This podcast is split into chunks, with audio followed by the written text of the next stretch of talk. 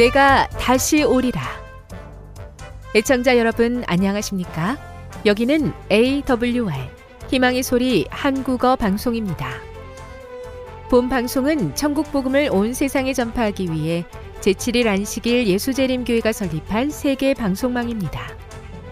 AWR 희망의 소리는 유럽, 라틴 아메리카, 아프리카, 러시아, 아시아의 방송망을 통해 전 세계에 복음을 전파하고 있습니다. AWR 아시아 희망의 소리 방송국은 한국어 방송을 매일 8시간씩 송출하고 있습니다. 희망의 소리 방송은 인터넷과 스마트폰을 통해서도 언제나 청취하실 수 있습니다. 들으실 수 있는 인터넷 주소는 awr.org입니다.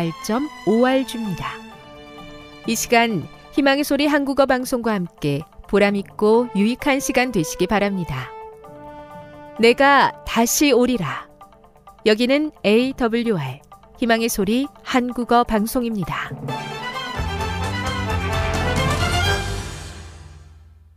주파수 안내입니다. 괌에서 송출하는 우리 방송은 한국 표준시로 새벽 1시 30분부터 2시 30분까지 11,755kHz로 새벽 2시 30분부터 3시 30분까지 3시 30분부터 4시 30분까지 15,530kHz로 새벽 5시부터 6시까지 9,890kHz로 4회에 걸쳐 송출하고 있습니다. 스리랑카에서 송출하는 우리 방송은 한국 표준시로 밤 9시부터 10시까지 15,530kHz로 우즈베키스탄에서는 새벽 3시부터 4시까지 새벽 4시부터 5시까지 9,760kHz로 타지키스탄에서는 밤 9시부터 10시까지 15,255kHz로 송출하고 있습니다. 애청자 여러분의 많은 청취 바랍니다.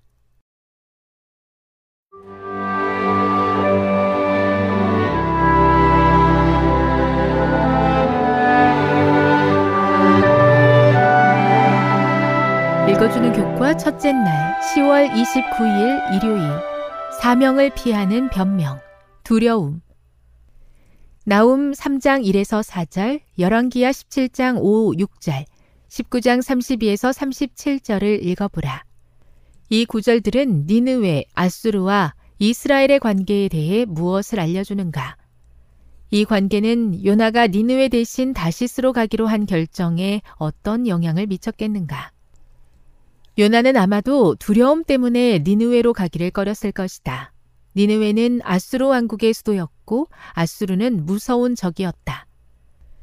분열된 이스라엘의 시대에 고대 세계의 도시 중 가장 큰 도시는 아수르 왕국의 수도 니느웨였다. 세속적으로 번영하던 시대의 니느웨는 범죄와 악행의 중심지였다. 영감의 기록은 니느웨를 피성이여 괴율과 강포가 가득하다고 그 특징을 묘사하였다. 선지자 나훔은 표상적인 말로 니느웨 사람을 잔인하고 굶주린 사자로 비유하였다. 나움은 묻기를 내 악행을 늘 받지 않은 자가 없음이 아니냐고 기록했다. 규모만으로도 니느웨는 엄청났다. 역사가들은 사내립이 연면적 503m 곱하기 242m 규모의 적어도 80개 이상의 방이 들어있는 남서쪽 궁전을 짓는 등 도시를 크게 확장했다고 말한다. 또 65km 떨어진 곳에서 도시로 물을 끌어오기 위해 18개의 운하를 건설했다. 이런 기반 시설만 보아도 니느웨는 주변을 압도하는 도시였다. 게다가 아수르는 무자비했다.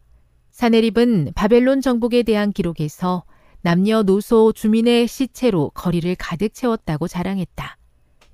발굴 과정에서 발견된 부조 조각에는 병사들이 희생자를 찔러 죽이는 장면이 묘사되어 있다. 아수르인들은 그저 마주치고 싶지 않은 정도가 아니라 자신의 적을 향해 꺼림없이 무자비하고 잔인하게 폭력을 사용하는 사람들이었다. 분명히 요나는 니느웨의 수많은 사람 사이를 걸어야 한다는 생각만으로도 두려움에 사로잡혔을 것이다. 이런 사실을 잘 생각해 보지 않은 채 우리는 종종 요나의 이야기를 읽으면서 두려움 때문에 하나님의 지시를 수행하지 못한 것을 비난하곤 한다. 우리가 깨닫지 못하는 것은 우리도 이와 같이 하나님이 아닌 두려움에 사로잡혀 똑같은 선택을 할 수 있다는 것이다. 교훈입니다. 요나가 니느웨로 가지 않은 큰 이유는 두려움이었을 것이다. 아수르는 잔인하고 폭력적이었다. 하나님의 일을 하는데 때로는 두려움이 따르기도 한다. 묵상. 두려움 때문에 정말 하고 싶지 않은 일을 하나님께서 하라고 말씀하신다고 느꼈던 때를 생각해 보십시오. 그 경험에서 어떤 교훈을 얻었습니까? 적용. 다른 사람의 실수나 잘못을 쉽게 판단하지 않기 위해서 어떤 마음을 가져야 하겠습니까? 영감의 교훈입니다. 요나가 도망친 이유. 선지자는 이 사명이 어렵고 외적으로 볼 때 불가능한 것처럼 생각되어서 부르신 분의 지혜를 의심하고 싶은 유혹을 받았다. 인간의 견해로 볼 때 이 거만한 도시에 가서 이와 같은 기별을 선포함으로 얻을 수 있는 것은 아무것도 없는 것처럼 보였다. 그 순간 그는 그가 섬기는 하나님이 전지하시고 전능하신 분이심을 잊었다. 그가 여전히 주저하고 의심하는 동안에 사단은 그를 좌절감에 쌓이게 했다. 선지자는 큰 공포에 쌓여 일어나 다시스로 도망하려 하였다. 선지자 어왕 266 거대하고 두려운 일을 앞둔 것도 아니면서 두려움을 느끼기도 합니다. 그러면서도 다른 이의 상황을 이해하지 못하고 비난할 때도 있었습니다. 용서하시고 믿음과 타인을 이해하는 마음을 주셔서 주님의 뜻을 잘 따를 수 있게 도와 주옵소서.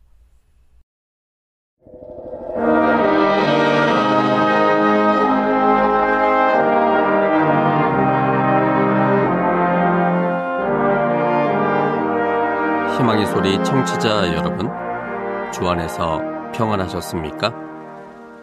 방송을 통해 여러분들을 만나게 되어 기쁩니다. 저는 박용범 목사입니다. 이 시간 하나님의 은혜가 우리 모두에게 함께 하시기를 바랍니다.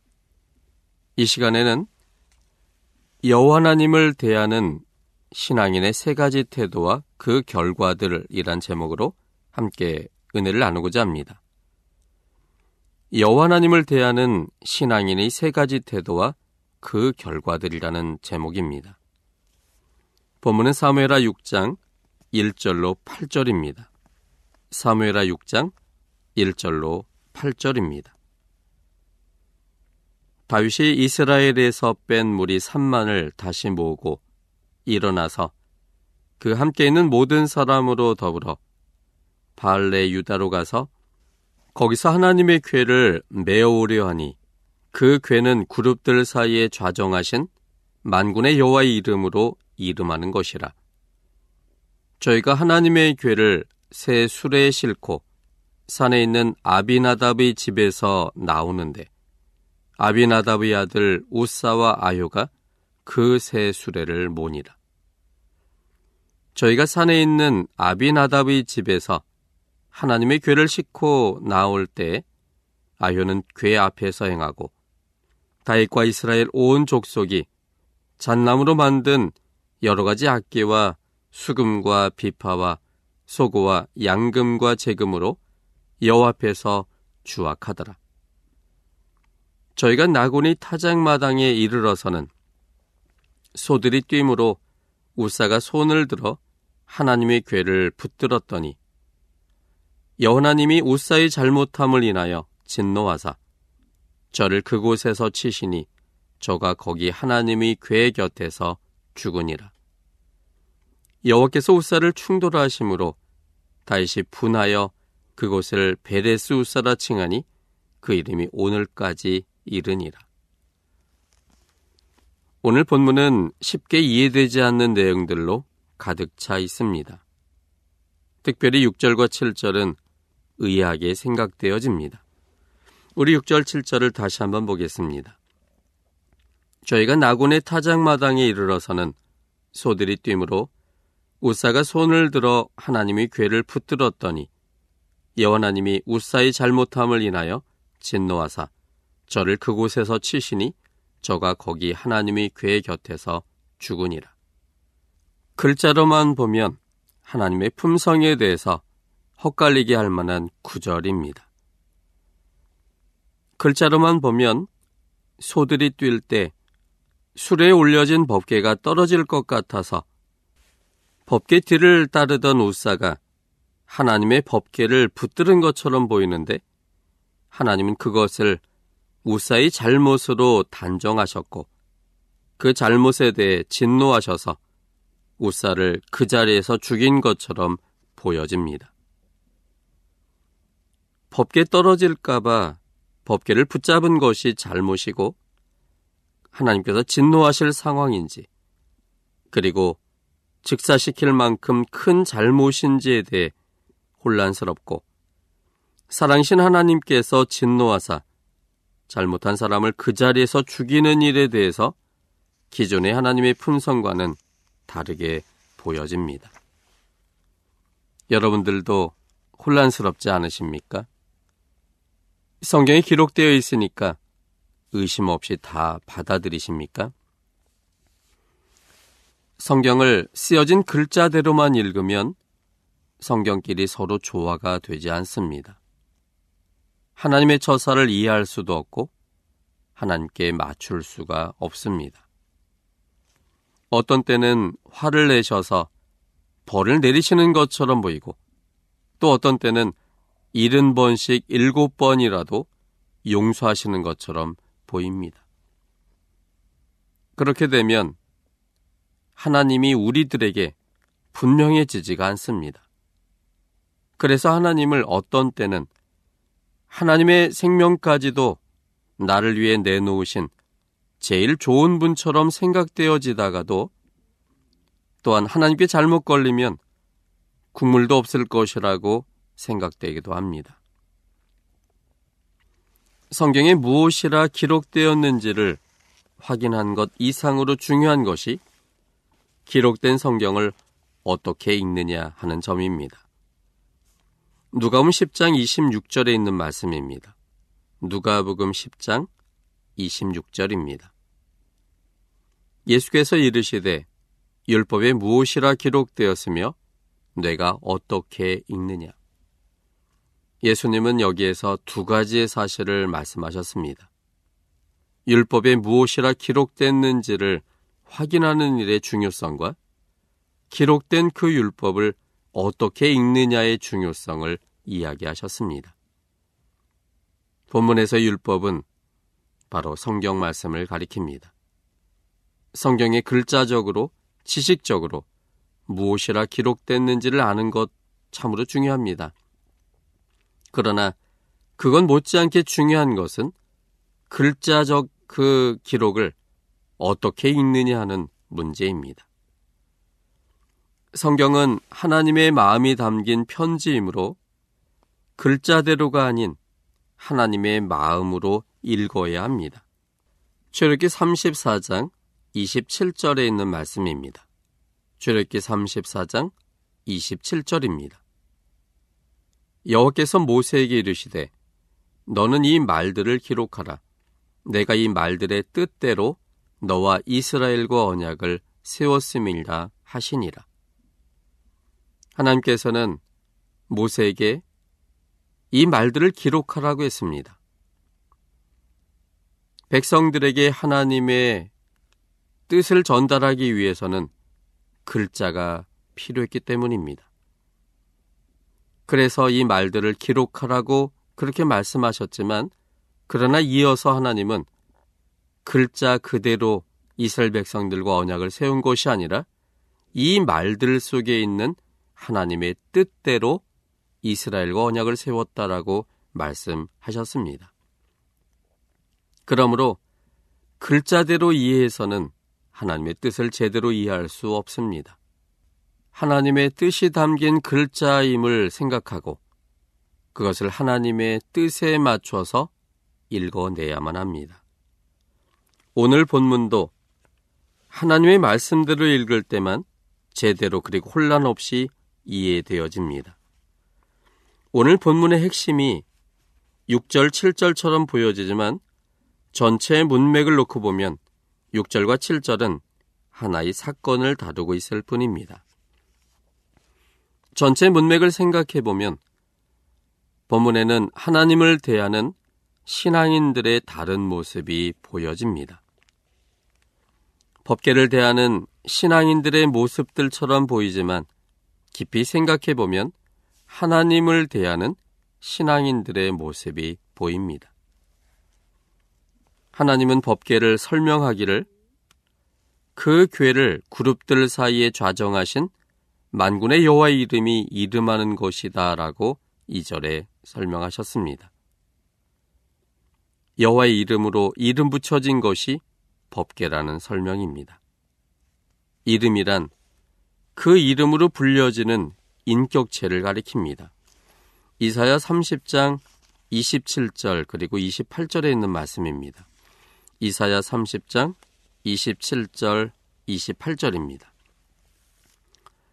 보라 여호와 이름이 원방에서부터 오되 그의 진노가 불붙듯하며 빽빽한 연기가 일어나듯 하며 그 입술에는 분노가 찼으며 그 혀는 맹렬한 불 같으며 그 호흡은 마치 창이라여 목에까지 미치는 하수 같은즉 그가 멸하는 키로 열방을 까부르며 미혹되게 하는 자가를 여러 민족의 입에 먹이시리니 여기 여호와의 이름이 원방에서부터 온다라고 전제한 이후에 그 다음부터의 설명은 여호와란 이름을 사용하시는 분의 모습으로 묘사하고 있습니다. 그의 진노, 그리고 그 입술, 그 혀, 그 호흡, 또 목에까지 미치는 하수 같은 즉, 그가 멸하는 키로. 이처럼 이름은 단순한 이름이 아니라 그 이름을 사용하고 있는 분의 인격체를 가리킵니다. 그러므로 법계란 단순히 십계명을 넣어두는 괴짝이 아닌 만군의 하나님 여호와를 의미하는 것입니다. 출애굽기 25장 8절에 있는 말씀입니다. 내가 그들 중에 거할 성소를 그들을 시켜 나를 위하여 짓되 성소는 건물 자체만을 의미하는 것이 아니라 하나님께서 거할 장소인 것입니다. 본문 전체를 생각할 때 6절과 7절의 우사이 사건도 하나님을 대하는 신앙인의 한 모습으로 규정할 수 있고 그래야만 우사의 어떤 태도가 죽음을 초래했는지도 알게 됩니다. 오늘의 본문 속에서는 하나님을 대하는 신앙인들의 두 가지 모습이 기록되어 있습니다. 그래서 본문에 기록된 두 사람들과 더불어 본문에는 기록되지 않았지만 법계를 하나님으로 인식하여 대했던 또 한 사람의 모습을 살펴보므로 하나님을 대하는 신앙인들의 모습과 그 결과들을 살펴보고자 합니다. 첫째, 여호와님을 중심에 두고 구별하여 사는 사람이 있었습니다. 여호와님을 중심에 두고 구별하여 사는 사람이 있었습니다. 사무엘상 7장 1절 2절입니다. 사무엘상 7장 1절 2절입니다.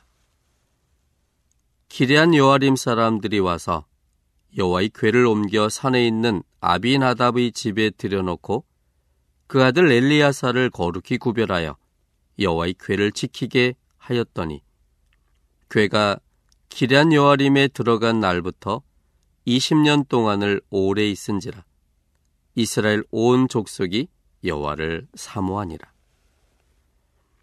블레셋과의 전쟁에서 이스라엘이 패하자 이스라엘 장로들은 여호와의 언약궤를 가져오면 이스라엘이 승리하게 되리라고 생각하여 법궤를 이스라엘 진으로 옮겨왔습니다. 법궤가 하나님의 임재하심을 상징하는 것은 맞지만 사람들이 하나님을 떠난 상태에서의 법궤는 보통의 괴짝과 다를 것이 없었습니다. 그러나 법계 자체의 의미를 부여한 이스라엘 장로들에 의해 법계가 진중으로 왔고 그래서 자신감을 회복하여 전쟁에 임했지만 이스라엘은 완전히 패하였고 법계도 빼앗겼습니다. 이 부분에 관련된 성경의 기록이 사무엘상 4장 5절로 11절에 기록되어 있습니다. 사무엘상 4장 5절로 11절에 있는 말씀을 보겠습니다. 여호와의 언약궤가 진에 들어올 때온 이스라엘이 큰 소리로 외침에 땅이 울린지라. 블레셋 사람이 그 외치는 소리를 듣고 가로되 히브리 진에서 큰 소리로 외침은 어찌미뇨 하다가 여호와의 궤가 진에 들어온 줄을 깨달은지라. 블레셋 사람이 두려워하여 가로되 신이 진에 이르렀도다 하고 또 가로되 우리에게 화로다. 전이라는 이런 일이 없었도다. 우리에게 화로다. 누가 우리를 이 능한 신들의 손에서 건지리요? 그들은 광야에서 여러 가지 재앙으로 애굽인을 친 신들이니라. 너희 블레셋 사람들아 강하게 되며 대장부가 되어라 너희가 히브리 사람이 종이 되기를 그들이 너희의 종이 되었던 것 같이 말고 대장부 같이 되어 싸우라 하고 블레셋 사람이 쳤더니 이스라엘이 피하여 각기 장막으로 도망하였고 살육이 심히 커서 이스라엘 보병이 엎드러진 자가 3만이었으며 하나님의 괴는 빼앗겼고 엘리의 두 아들 홈니와 비나스는 죽임을 당하였더라. 이스라엘 사람들이 하나님을 떠난 상태에서 하나님은 그들과 함께 하실 수 없으셨고 하나님의 임재를 표상하는 법계는 더 이상의 의미가 없었습니다. 그러나 블레셋으로 건너간 법계는 블레셋을 구원코자 하신 하나님이시므로 블레셋 사람들이 믿는 신들이 얼마나 허무한 것인지를 보여주시므로 창조하시는 여호와 하나님을 드높여 소개하셨습니다. 사무엘상 5장 1절로 7절에 있는 말씀입니다. 블레셋 사람들의 신이 얼만큼 무력한지를 보여주시므로 그와 상대적으로 스스로의 생명으로 스스로 존재하시는 여호와 하나님의 모습이 블레셋 사람들의 마음에 강하게 인식되게 하기를 원하셨습니다. 사무엘상 5장 1절로 7절에 있는 말씀입니다. 블레셋 사람이 하나님의 괴를 빼앗아 가지고 에벤에셀에서부터 아스돗에 이르니라. 블레셋 사람이 하나님의 괴를 가지고 다곤의 당에 들어가서 다곤의 곁에 두었더니 아스돗 사람이 이튿날 일찍 일어나 본즉 다곤이 여호와의 괴 앞에서 엎드러져 그 얼굴이 땅에 닿았는지라. 그들이 다곤을 일으켜 다시 그 자리에 세웠더니 그 이튿날 아침에 그들이 일찍 일어나 본즉 다곤이 여호와의 궤 앞에서 엎드러져 얼굴이 땅에 닿았고 그 머리와 두 손목은 끊어져 문지방에 있고 다곤의 몸뚱이만 남았더라. 그러므로 다곤의 제장들이나 다곤이 당에 들어가는 자는 오늘까지 아수도에 있는 다곤의 문지방을 밟지 아니하더라. 여호와의 손이 아스도 사람에게 엄중히 더하사 독종의 재앙으로 아스돗과 그 지경을 쳐서 망하게 하니 아스돗 사람들이 이를 보고 가로되 이스라엘 신의 괴를 우리와 함께 있게 못할지라 그 손이 우리와 우리 신 다곤을 친다 하고 법계를 통해 참 하나님을 드러내셨지만 블레셋 사람들은 하나님의 의도를 알지 못한 채 불안한 마음으로 법계를 가드로 옮겼습니다.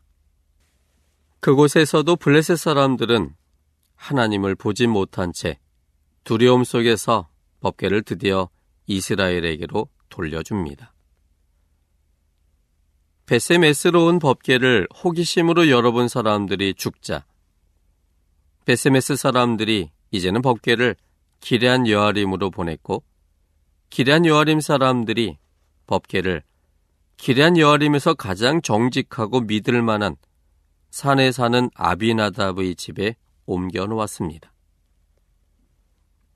아비나답은 법계의 가치를 아는 사람이었습니다. 아비나답은 법계가 의미하는 여호와 하나님을 아는 사람이었습니다. 그래서 아비나답은 그의 아들 엘리아사를 거룩히 구별하여 법계를 돌보게 하였습니다. 아비나답의 이런 태도는 그가 여호와 하나님을 경외하는 사람이었고 법계를 어떻게 돌봐야 하는지를 아는 사람이었음을 보여줍니다. 아비나답은 여호와님을 그 삶의 중심에 두고 사는 사람이었습니다. 하나님의 거룩하심을 구별하여 하나님의 거룩을 유지해 드리는 사람이었습니다. 당시에 농경과 목축 사회에서 한 사람의 몫은 매우 요긴했습니다.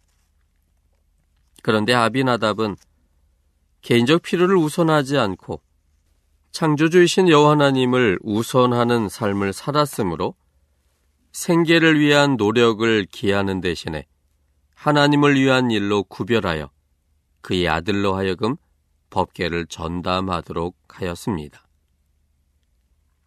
아비나답은 그의 삶의 최우선순위에 여호와 하나님을 두는 사람이었습니다.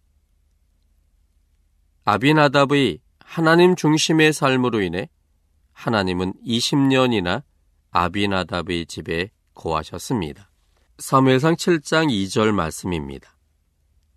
괴가 기란 여아림에 들어간 날부터 20년 동안을 오래 있은지라 이스라엘 온 족속이 여호와를 사모하니라. 여호와님께서 집의 주인으로 계실 때 어떤 일이 발생할까요? 사무에라 6장 11절 있는 말씀입니다. 사무에라 6장 11절입니다. 여호와의 괴가 가드 사람 오베데돔의 집에 석 달을 있었는데 여호와께서 오베데돔과 그 온 집에 복을 주시니라. 여호와님께서 집의 주인으로 계실 때 거기에 모든 사람이 복을 받습니다. 시편 73편 28절 말씀도 보겠습니다. 시편 73편 28절입니다. 하나님께 가까이함이 내게 복이라.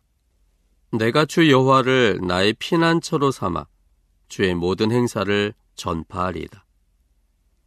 하나님께 가까이함이 내게 복이 됩니다. 어떤 복일까요? 성경이 말하는 복의 개념이 무엇입니까? 시편 133편 3절 말씀입니다. 시편 133편 3절입니다. 헐몬의 이슬이 시온의 산들에 내림 같도다. 거기서 여호와께서 복을 명하셨나니 곧 영생이로다. 성경이 말하는 복은 영생입니다. 여호와 하나님을 가까이 할 때 그분의 품성을 확신하여 하나님을 사랑하게 될 때 거기에는 생명력 즉 영생이 시작되는 것입니다. 하나님께서 이 복이라고 하는 단어를 처음에 누구에게 사용하셨을까요? 우린 쉽게 사람에게 복이란 단어를 사용하실 것 같은데 성경은 놀랍게도 사람에게 복을 먼저 이야기한 것이 아니라 바로 물고기와 새들에게 복을 허락하셨습니다. 창세기 1장 22절입니다. 창세기 1장 22절 하나님이 그들에게 복을 주어 가라사대 생육하고 번성하여 여러 바닷물에 충만하라 새들도 땅에 번성하라 하시니 하나님께서 물고기와 새들에게 복을 주셨습니다. 그런데 하나님께서 복을 주셨다고 말한 이후에는 복의 내용이 나옵니다. 물고기에게 복을 주어 가라사대 생육하고 번성하여 여러 바닷물에 충만하라. 복과 생육, 번성, 충만이 서로 연결되어 있음을 가르쳐 줍니다. 즉, 성경이 말하는 복은 생명력입니다. 물고기에게 복을 주실 때 물고기가 생명력 충만하게 되어 생육 그리고 번성이 일어나고 또 여러 물고기들로 인하여 충만하게 될 것입니다. 새들에게도 하나님은 복을 주어 땅에 번성하라고 말씀하셨습니다. 즉, 새들에게 하나님께서 생명력을 주실 때 그들의 세포가 생육되고 번성하여 그리고 여러 공중의 새들로 번성하게 될 것입니다. 그리고 사람에게 복을 주셨습니다. 창세기 1장 28절 하나님이 그들에게 복을 주시며 그들에게 이르시되 생육하고 번성하여 땅에 충만하라. 땅을 정복하라. 바다의 고기와 공중의 새와 땅에 움직이는 모든 생물을 다스리라 하시니라. 사람에게 복을 주셨을 때 그 결과가 생육하고 번성하여 땅에 충만하게 되는 것입니다. 다 무엇과 관련이 있습니까? 바로 생명력과 관련이 있습니다. 그래서 하나님의 복은 하나님께서 주시는 복은 생명력입니다. 이것을 시편 133편에서는 영생이라고 말한 것입니다. 즉 여호와님께서 아비나답이 집의 주인으로 계실 때 그들은 생명력 충만함을 경험한 것입니다. 전인이 강건함으로 모든 일을 자신감을 갖고 행함으로 그 집안 모든 것이 덩달아 잘 되었습니다. 하나님을 중심으로 사는 사람들은 복을 받습니다. 첫 번째 복은 하나님께서 주시는 생명력으로 치유가 일어납니다. 매일 우리의 몸에는 수천 개의 암세포들이 만들어집니다. 공기와 음식과 여러 환경적 요인으로 인하여 암세포들이 사람의 몸에 들어옵니다. 그런데 하나님께서 주시는 생명력으로 만들어지는 암세포들이 매일 다 사라지기 때문에 사람들이 암이 걸리지 않는 것입니다. 뉴스타트의 원리가 여기에 있습니다. 하나님의 사랑이 사람에게 생명력으로 작용하여 그 생명의 에너지가 우리 몸속에 있는 나쁜 것들을 치유함으로 건강한 삶이 되게 하는 것입니다. 하나님을 중심에 두고 살 때 두 번째 복은 하나님께서 주시는 지혜를 얻게 됩니다. 지혜란 지식의 사랑 혹은 생명이 합쳐진 것을 말합니다. 생명적인 사랑이 충만한 지식이므로 따뜻함으로 사람들을 살리는 언행을 하게 됩니다. 하나님을 중심으로 사는 사람들이 얻게 될 세 번째 복은 두려움을 내어 쫓음으로 평강 속에 거하게 됩니다. 요한일서 4장 18절에 있는 말씀입니다. 요한일서 4장 18절입니다. 사랑 안에 두려움이 없고 온전한 사랑이 두려움을 내어 쫓나니 두려움에는 형벌이 있습니다. 두려워하는 자는 사랑 안에서 온전히 이루지 못하느니라. 하나님에 대한 온전한 확신을 갖게 될 때 우리 속에 있는 모든 두려움이 사라지게 될 겁니다. 우리 속에 있는 모든 두려움이 사라지게 되면 우리는 드디어 하나님께서 주시는 평강 속에 거하게 될 것입니다. 하나님에 대하여 오해하지 않을 때, 무조건적 하나님의 사랑을 내가 확신할 때, 하나님을 조건적으로 인해 생기는 모든 두려움에서 우리는 벗어날 수 있습니다. 마음이 안정될 때, 생각도 바르게 할 수 있고, 건전한 그리고 올바른 판단을 할 수 있습니다. 그것이 결국 우리의 삶 속에서 선택할 때 생명적인 선택을 하도록 이끌고 그것은 우리를 행복한 삶으로 인도하게 될 것입니다. 하나님이 우리의 삶의 중심이 될 때 우리는 큰 복을 받게 됩니다. 하나님을 중심에 모시고 하나님과 더불어 늘 행복한 생명적 충만함을 경험하는 우리 모두가 되시기를 바랍니다. 지금 여러분께서는 AWR 희망의 소리 한국어 방송을 듣고 계십니다.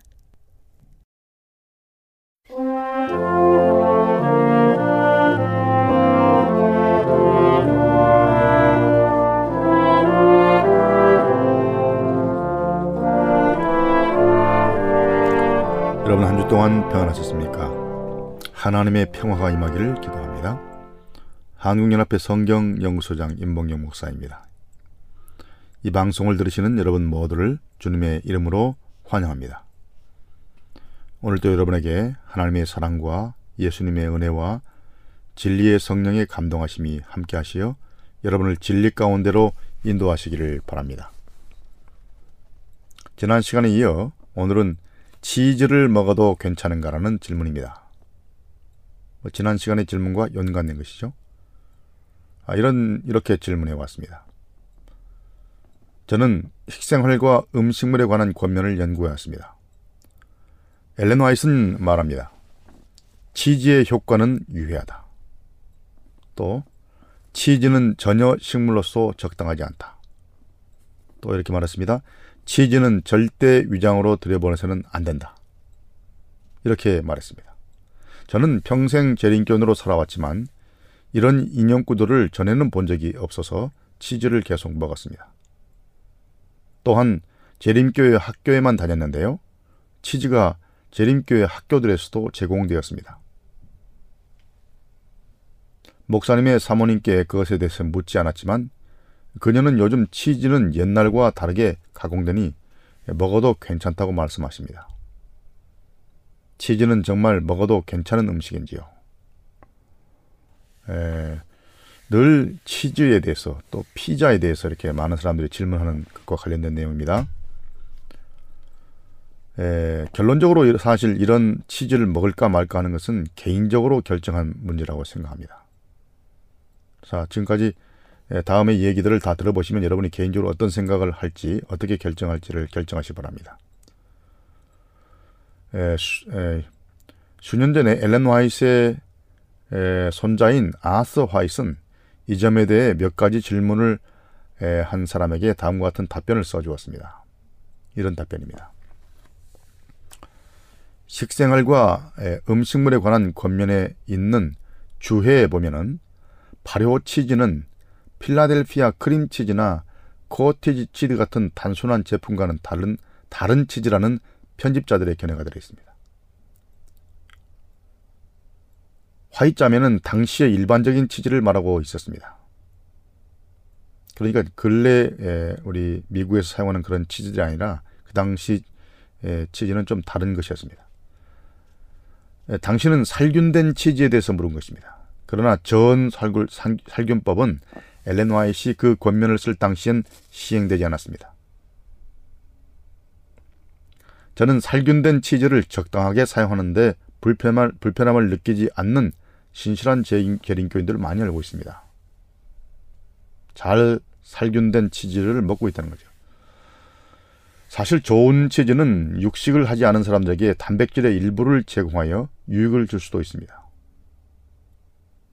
하지만 엘렌 화이트 당시에는 이 제품을 철저히 검사하지 않았습니다.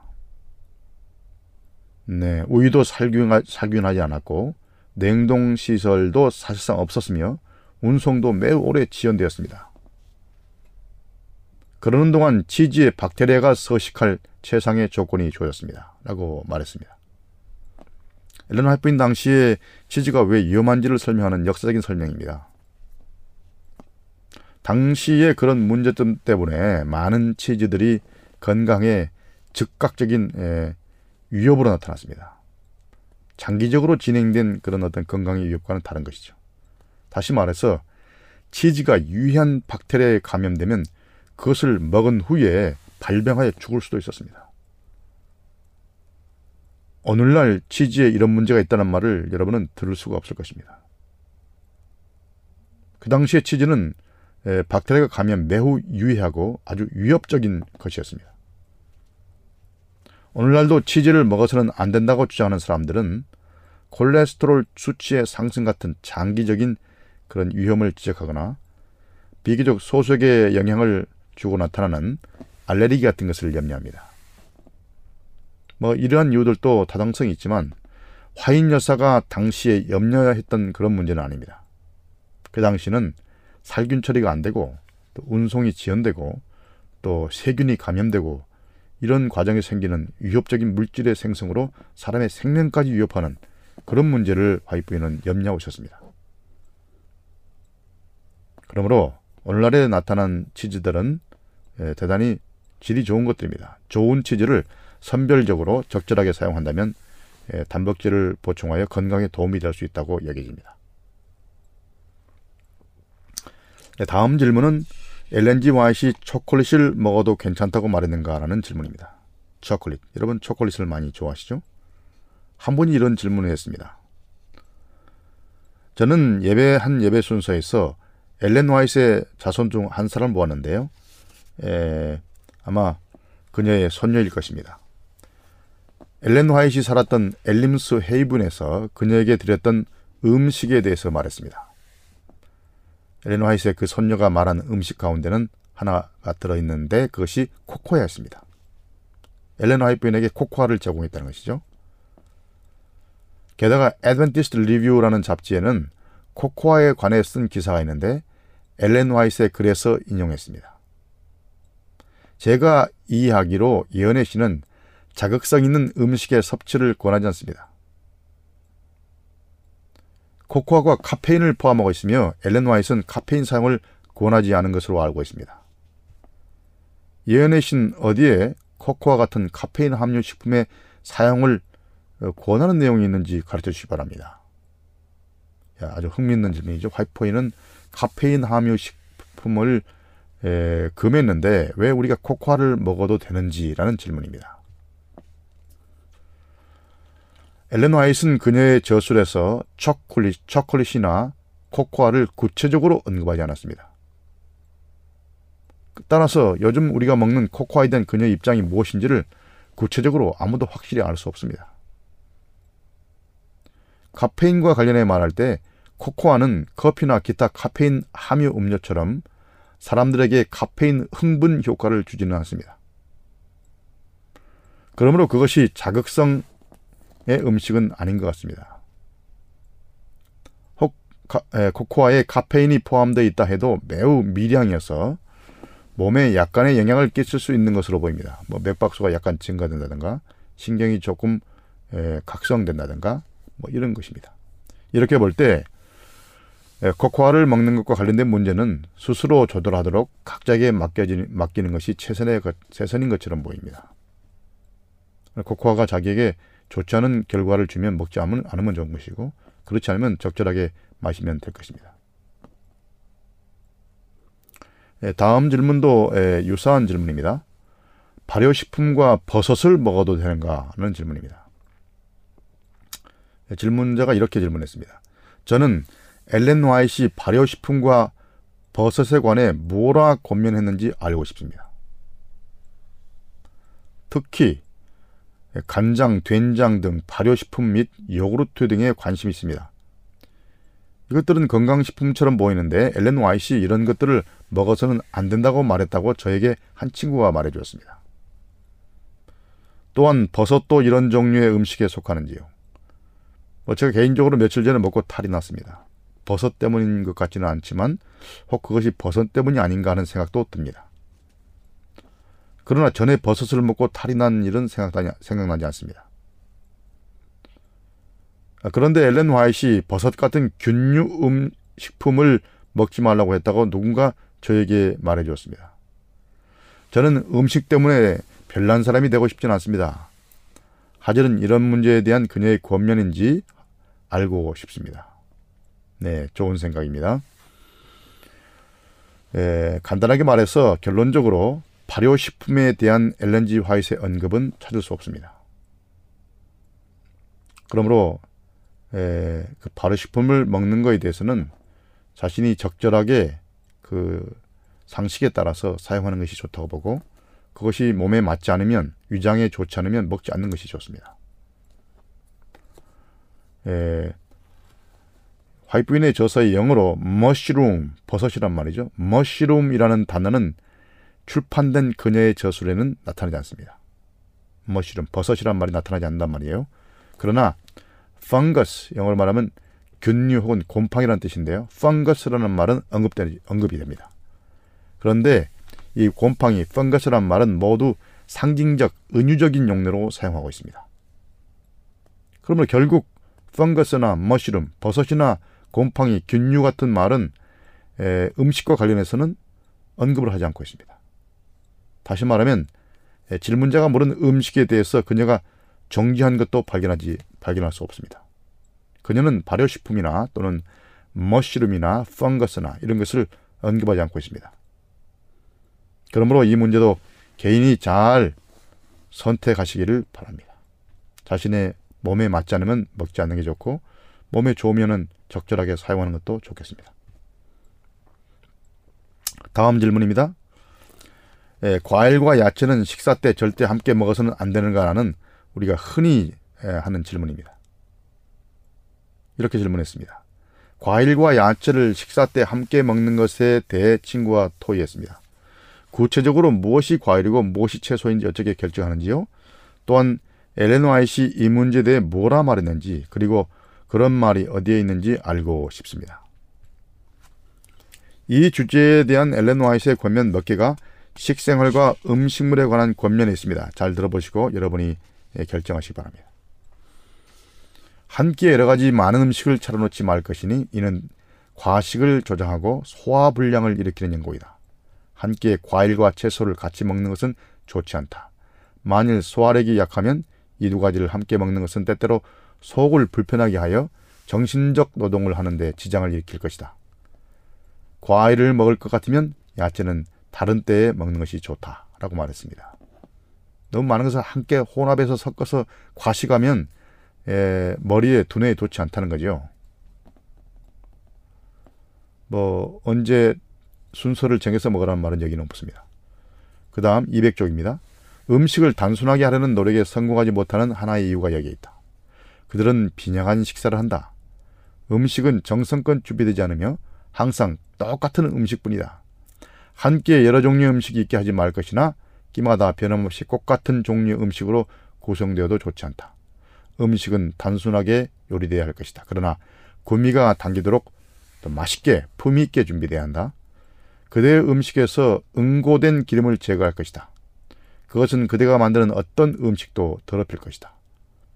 과일과 채소를 많이 먹어라. 여기는 과일과 채소를 많이 먹으라고 되어 있습니다.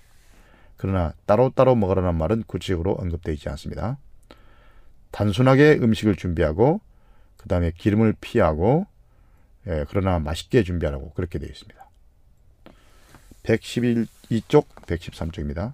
밤이, 밤이 되면 K 장로가 앓게 됐던 모양인데 경험 있는 한 의사가 그대에게 말하기를 제가 당신들의, 당신들의 식사를 보니 너무 여러 가지를 한꺼번에 잡수십니다. 과일과 채소를 한 끼에 잡수시면 위에 산을 발생시킵니다. 그러므로 그 그러면 그 결과로 피가 더러워지며 소화가 불안전해지기 때문에 정신이 맑아지지 않게 됩니다 라고 하였습니다. 자, 여기도 과식 또 여러 가지 음식을 한꺼번에 많이 먹는 것을 말하고 있습니다. 그러면 산이 발생되어서 피가 더러워지고 또 정신이 흐려진다 그 말입니다. 394쪽입니다. 어떤 사람들은 고지식하게 생각하기를 합당한 식사란 주로 죽으로 구성되어 있다고 합니다. 주로 죽을 먹는 것은 소화기관의 건강을 보조하지 못할 것인데 그 이유는 죽이 거의 액체와 같기 때문입니다. 과일과 채소와 빵을 먹도록 장려하라. 육식이 건강에 최선의 식물은 아니다. 그러나 나는 모든 사람이 고기를 끊어야 한다는 입장을 취하고자 하지 않는다. 소화기관이 연약한 사람들이 채소와 과일 또는 오트밀 죽을 먹을 수 없다면 가끔 고기를 사용할 수 있다. 우리가 최선의 건강을 보존하고자 하면 한 끼에 채소와 과일을 동시에 먹기를 피해야 한다. 만일 위장이 약하면 고통이 있을 것이며 두뇌가 혼란되어 정신적인 활동을 할 수 없을 것이다. 한 끼에 과일을 먹고 다른 끼에 다음 끼에 채소를 먹어라. 여기도 역시 에, 위장에 많은 것들을 혼합적으로 먹으면 좋지 않다는 것이죠. 또 여기서 특기할 만한 사실은 에, 소화기관이 약한 사람들은 채소나 오트밀 죽을 먹을 때 소화가 안 되면 고기를 적절하게 사용하라고 이렇게 되어 있습니다. 자, 식물학적으로 말하면 과일은 씨 맺는 식물의 일종이지만 야채는 다른 부류의 식물에 속할 것입니다.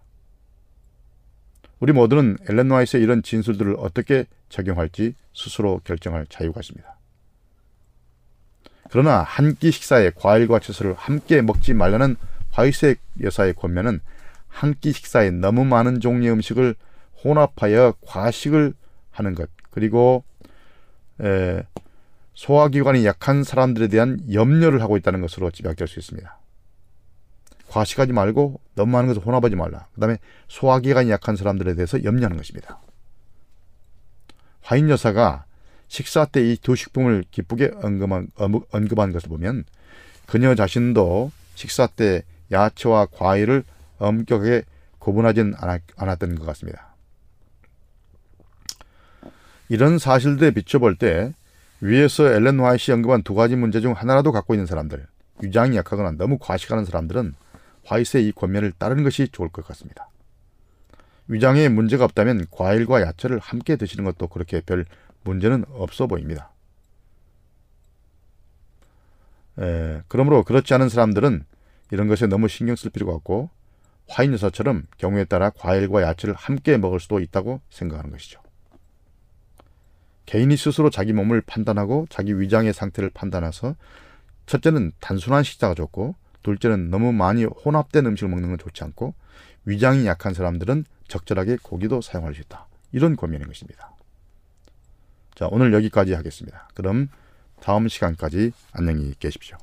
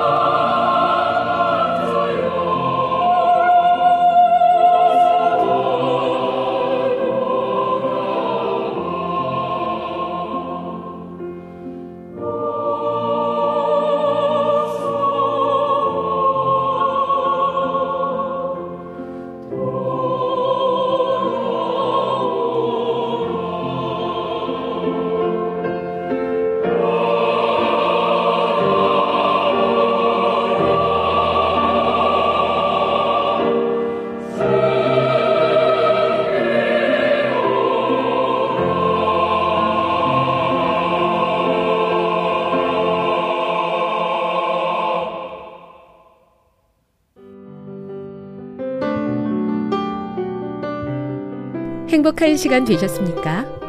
지금까지 여러분께서는 AWR 희망의 소리 한국어 방송을 청취하셨습니다.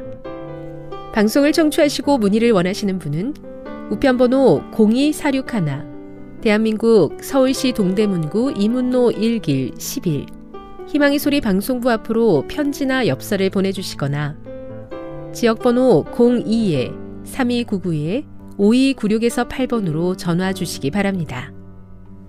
지금까지 함께 해주신 애청자 여러분들께 감사드립니다. 애청자 여러분, 다음 이 시간까지 하나님 안에서 늘 평안하십시오. 감사합니다. 내가 다시 오리라. 여기는 AWR 희망의 소리 한국어 방송입니다.